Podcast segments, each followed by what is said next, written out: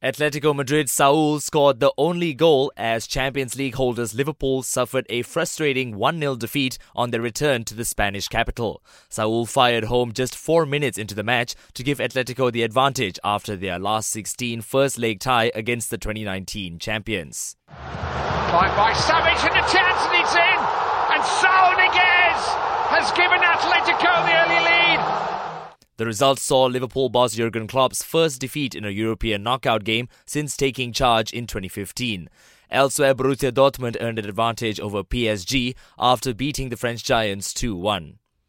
Separately, Dortmund have signed Emre Can on a four-year deal, making the midfielder's loan from Juventus permanent. Can has made just three appearances since joining the Bundesliga side last month, but the German has made a significant impression in that time to persuade Dortmund to take up their 21 million pound option to sign him.